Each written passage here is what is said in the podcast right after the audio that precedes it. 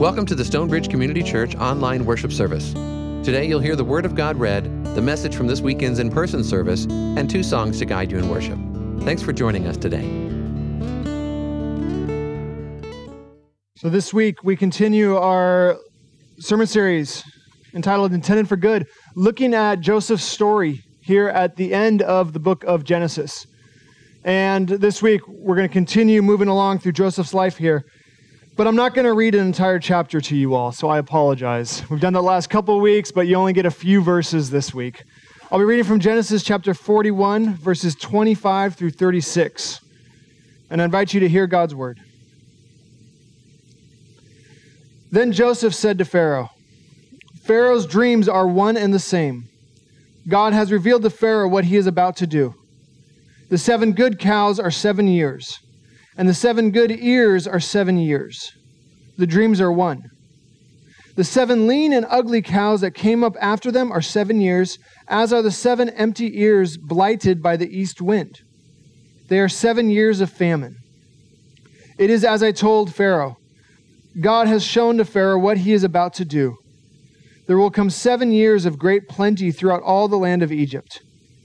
After them, there will arise seven years of famine and all the plenty will be forgotten in the land of Egypt. The famine will consume the land. The plenty will no longer be known in the land because of the famine that will follow, for it will be very grievous. And the doubling of Pharaoh's dream means that the thing is fixed by God, and God will shortly bring it about. Now, therefore, let Pharaoh select a man who is discerning and wise, and set him over the land of Egypt. Let Pharaoh proceed to appoint overseers over the land and take one fifth of the produce of the land of Egypt during the seven plenteous years. Let them gather all the food of these good years that are coming, and lay up grain under the authority of Pharaoh for food in the cities, and let them keep it. That food shall be a reserve for the land against the seven years of famine that are to befall the land of Egypt, so that the land may not perish through the famine. This is the word of the Lord. Thanks be to God for this word, and please join me in prayer. Lord, we thank you that we have Joseph's story. We thank you that we have the narrative of his life, that we can see how you worked in his life, Lord, that we can see the unique gifts that you gave him, and that we can see the way he used those gifts, Lord. Help us to fall under his example. Help us, Lord, to use the gifts you've given us for the purposes you'd like to accomplish in this world, Lord. Help us to learn from Joseph how we can do that best. And may your Holy Spirit speak to each and every one of us now through your scriptures. Speak now, Lord, for your servants are listening. We ask this in the name of the Father, and of the Son, and of the Holy Spirit. Amen. So, this is the point of the story where things turn for Joseph. And from this point on, he starts living the good life. Before this, he's had a pretty rough go of things. Remember, his brothers early on decided that they didn't want him around anymore. So at first, they were going to kill him and they threw him into a pit. And then they decided instead to sell him into slavery. So he's bought. He's then taken down into Egypt. He's sold to a man named Potiphar. Joseph is doing well. He's being faithful. But then Potiphar's wife ends up falsely accusing him, which puts Joseph in prison. He's in jail there. And again, he's doing well. And there's these two officials of Pharaoh's court who end up in jail. And Joseph interprets their dreams. One of them has good news, the other one, not so good news. The chief cupbearer is restored, the chief baker, his story ends. And Joseph has asked the chief cupbearer to remember him when he's back in Pharaoh's service. But as Genesis tells us, the chief cupbearer forgot Joseph. So Joseph has been languishing there in jail for two more years at least. Just wondering what could be happening. And that's where this story comes in. And I have to say that at this point in the story, the chief cupbearer becomes so annoying to me. Joseph has begged him, asked him, Remember me when you're back with Pharaoh. chief cupbearer forgets him for years. And then all of a sudden, Pharaoh has these dreams that he can't interpret. And Pharaoh is upset. And now, when it's convenient for the chief cupbearer, he remembers that Joseph can interpret dreams. So the chief cupbearer tells Pharaoh, I know somebody who can interpret your dream. And that's what puts Joseph in front of Pharaoh here. This to me is a moment of Joseph using the gifts God has given him, using the abilities that God has given him. Joseph, throughout the Old Testament, really stands out in the sense that he is a pretty clear hero. There isn't much in Joseph's story that you have to negotiate with, that you have to try to explain. He just genuinely tries to do the good thing over and over again. He tries to do right by others, tries to do right by God. You don't have to worry about Joseph too much. And as part of his character, also, we know God has given him some pretty unique gifts. Joseph's gifts stand out. One of the first things I can see about Joseph and the gifts that he has is he, he's wise. He makes good decisions. He's able to look at a situation, to figure out how things are going to play out in that situation, and to do what is most faithful to God and what benefits others in that situation. That's why he's able to handle Potiphar's house when he was a slave in Potiphar's house. And he was put in charge of so many things because God was with him. And whatever decision Joseph made, it flourished. That's why in jail he was able to run things and manage things so well, also. So Joseph has this gift of wisdom. He also has this gift of faith. We see that. Consistently, he remains faithful to God. Consistently, he remains faithful to God even when circumstances are terrible around him. His faith in God stands. But I think the gift that stands out the most in Joseph's story is this gift of dreams that he has.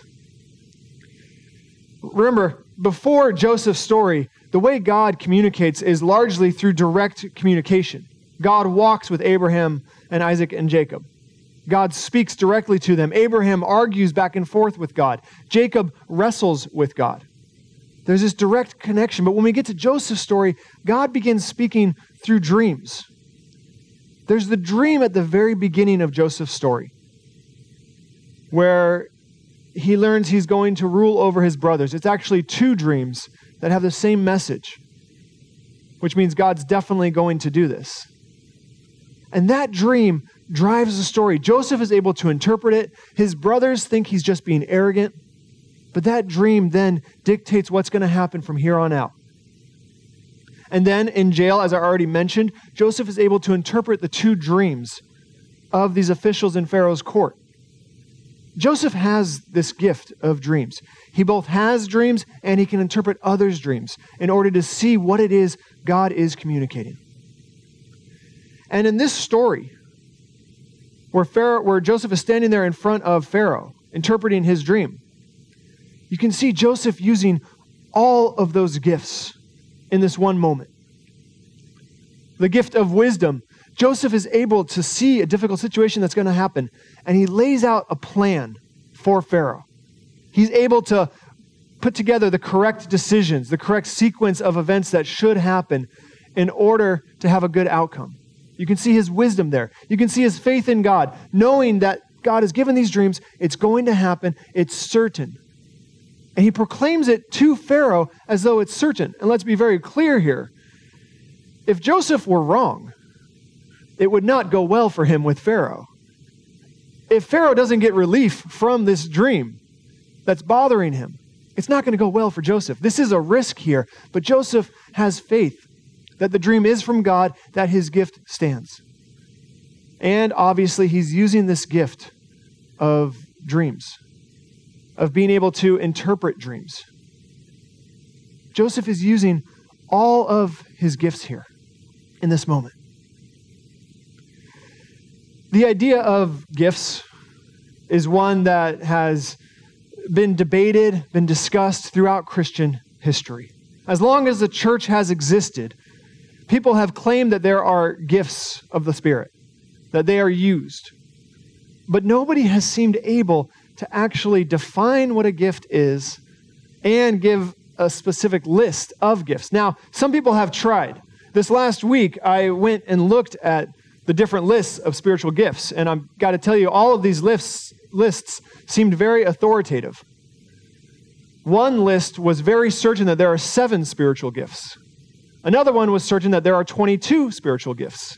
And another one was certain that there are 21 spiritual gifts.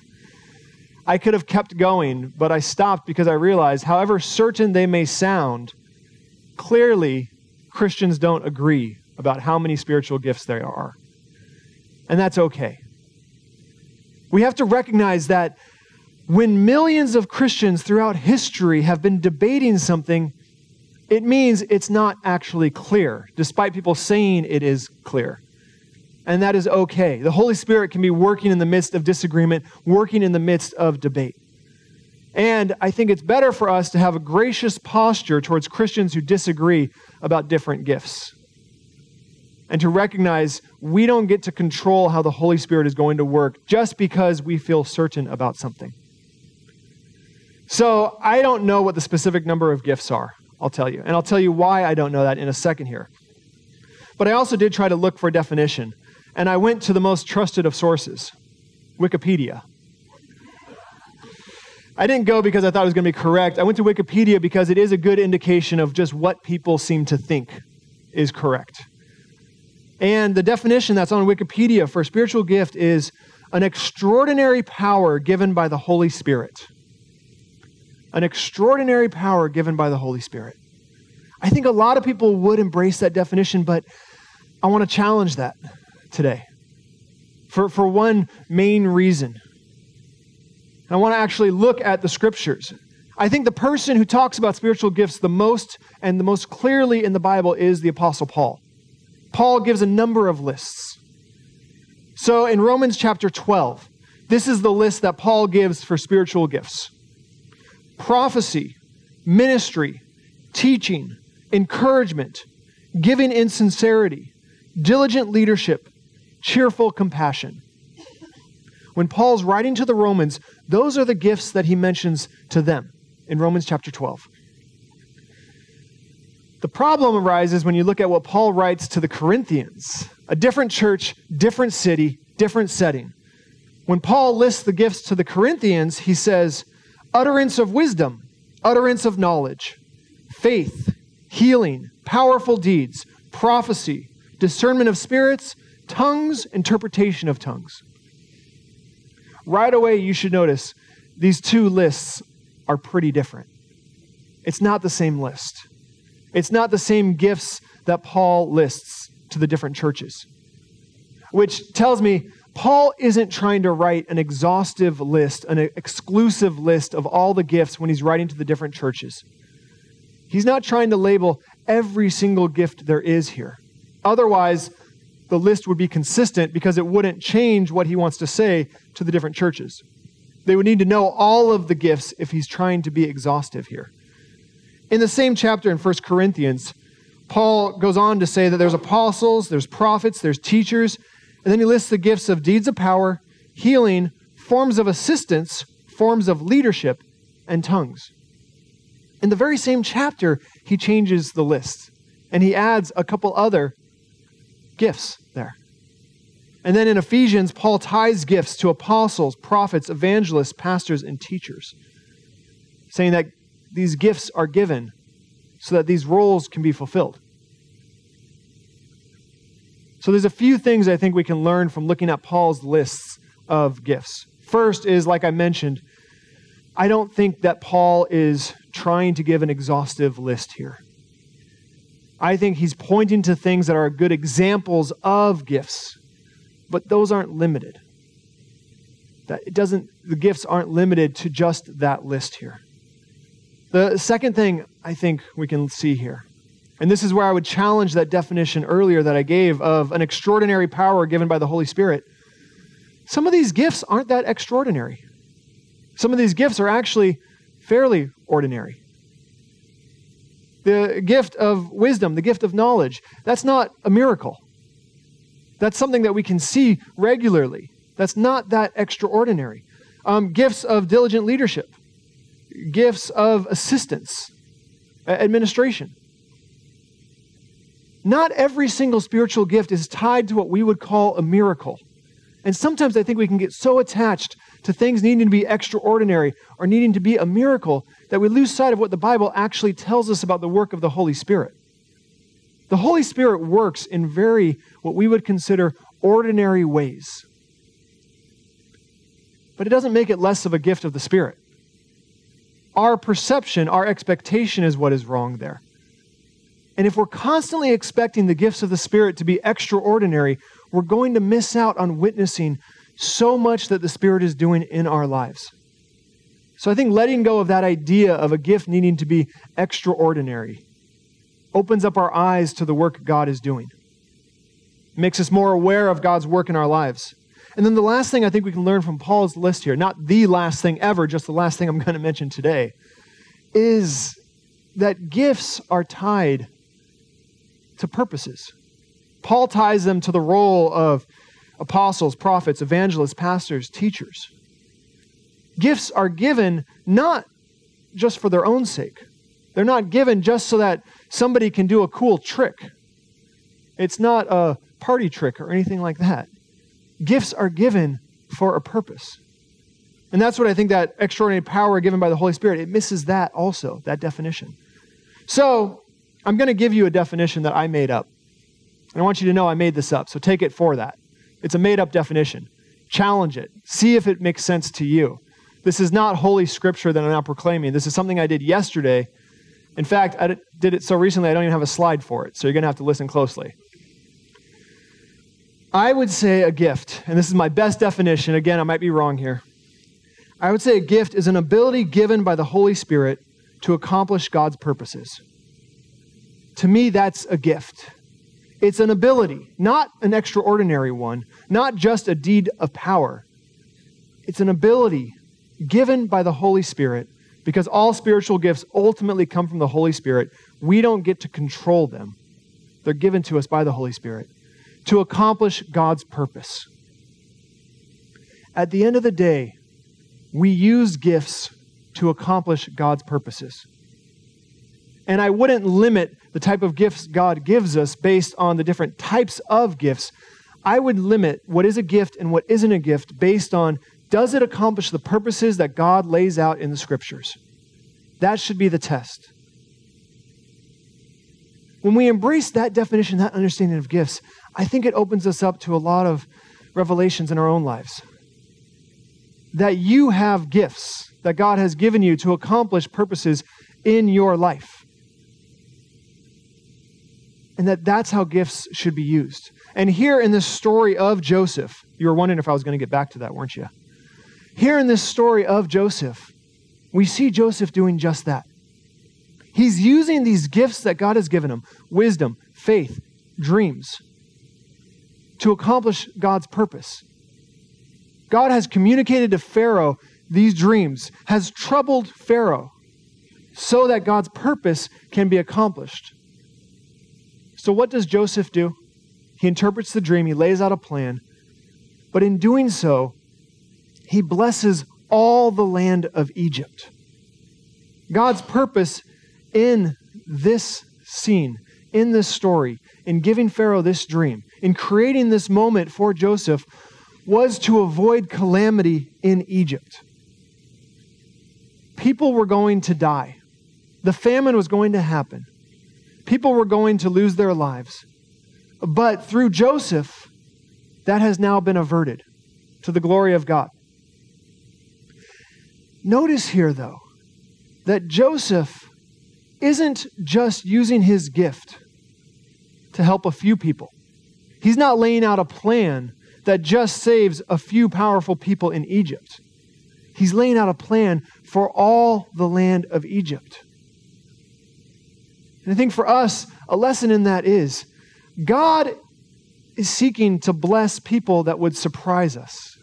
That the gifts God gives you, the purpose of God is to restore and redeem this entire world. And we're given gifts to remind people of the work God is doing to do that. pulling people back to the purpose of God through the cross, through the resurrection. And oftentimes, Christians can sadly fall into this understanding of it's us versus the world. We start thinking that the world is our enemy, that the people in the world are our enemy, that we're meant to be in opposition to them, or that we're meant to be in opposition to the institutions in the world around us. I think sometimes that attitude comes from the Gospel of John because the world is talked about there as a place where evil deeds are done, where people live in darkness. And that is true. But we also have to remember that in the very same gospel, the Gospel of John, that talks about the world so negatively, we're told that God so loved the world that he sent his only Son, that whoever believes in him may not die but have eternal life. God's purpose is to love the world, to redeem the world, to restore the world. It's not to destroy the world. That's the opposite of God's purpose here. So I think we have to let go of this us versus the world mentality and follow Joseph's example here. Use our gifts to bless anyone God would bring into our lives. Use our gifts to bless the people that we don't like as much, the people it's not as easy to bless, the people that we disagree with, the people that we think are destroying the world we seek to bless them in the way Jesus taught us, in the way Joseph lays out for us here in Egypt. I think that's the best use of our gifts. I think that's following in with God's purpose here. Joseph used his gift to avert a famine in Egypt, to make sure the consequences of the famine weren't that bad, so that people would live. And he blessed all the land of Egypt. How might you use your gifts? What people has God brought into your life? What skills, what abilities have you been given that you might be able to point somebody to what God is accomplishing in this world? It could be an angry boss. It could be a disgruntled friend. It could be a disgruntled neighbor that you would never consider a friend. It could be a family member that you're estranged from. It could be any number of people. But you have abilities that God has given you to let other people have hope, how might you use your gifts towards that end? Please join me in prayer. Lord, we thank you for Joseph's example here. We thank you that he used his gift to bless all the land of Egypt, that his gifts were used not just to curry favor with Pharaoh, because he could have done that in a different way, Lord but Joseph took this opportunity to save the lives of so many people by laying out a plan for how to deal with the famine, Lord. We thank you for that example. Help us to use our gifts to bless others, Lord. Help us to use our gifts to give others hope in you, to let them know what it is you're accomplishing. That through Jesus, through the cross and the resurrection, you weren't just avoiding a famine, Lord, but you were overcoming sin and death itself once and for all. Help us use our gifts so that others can embrace that hope, Lord.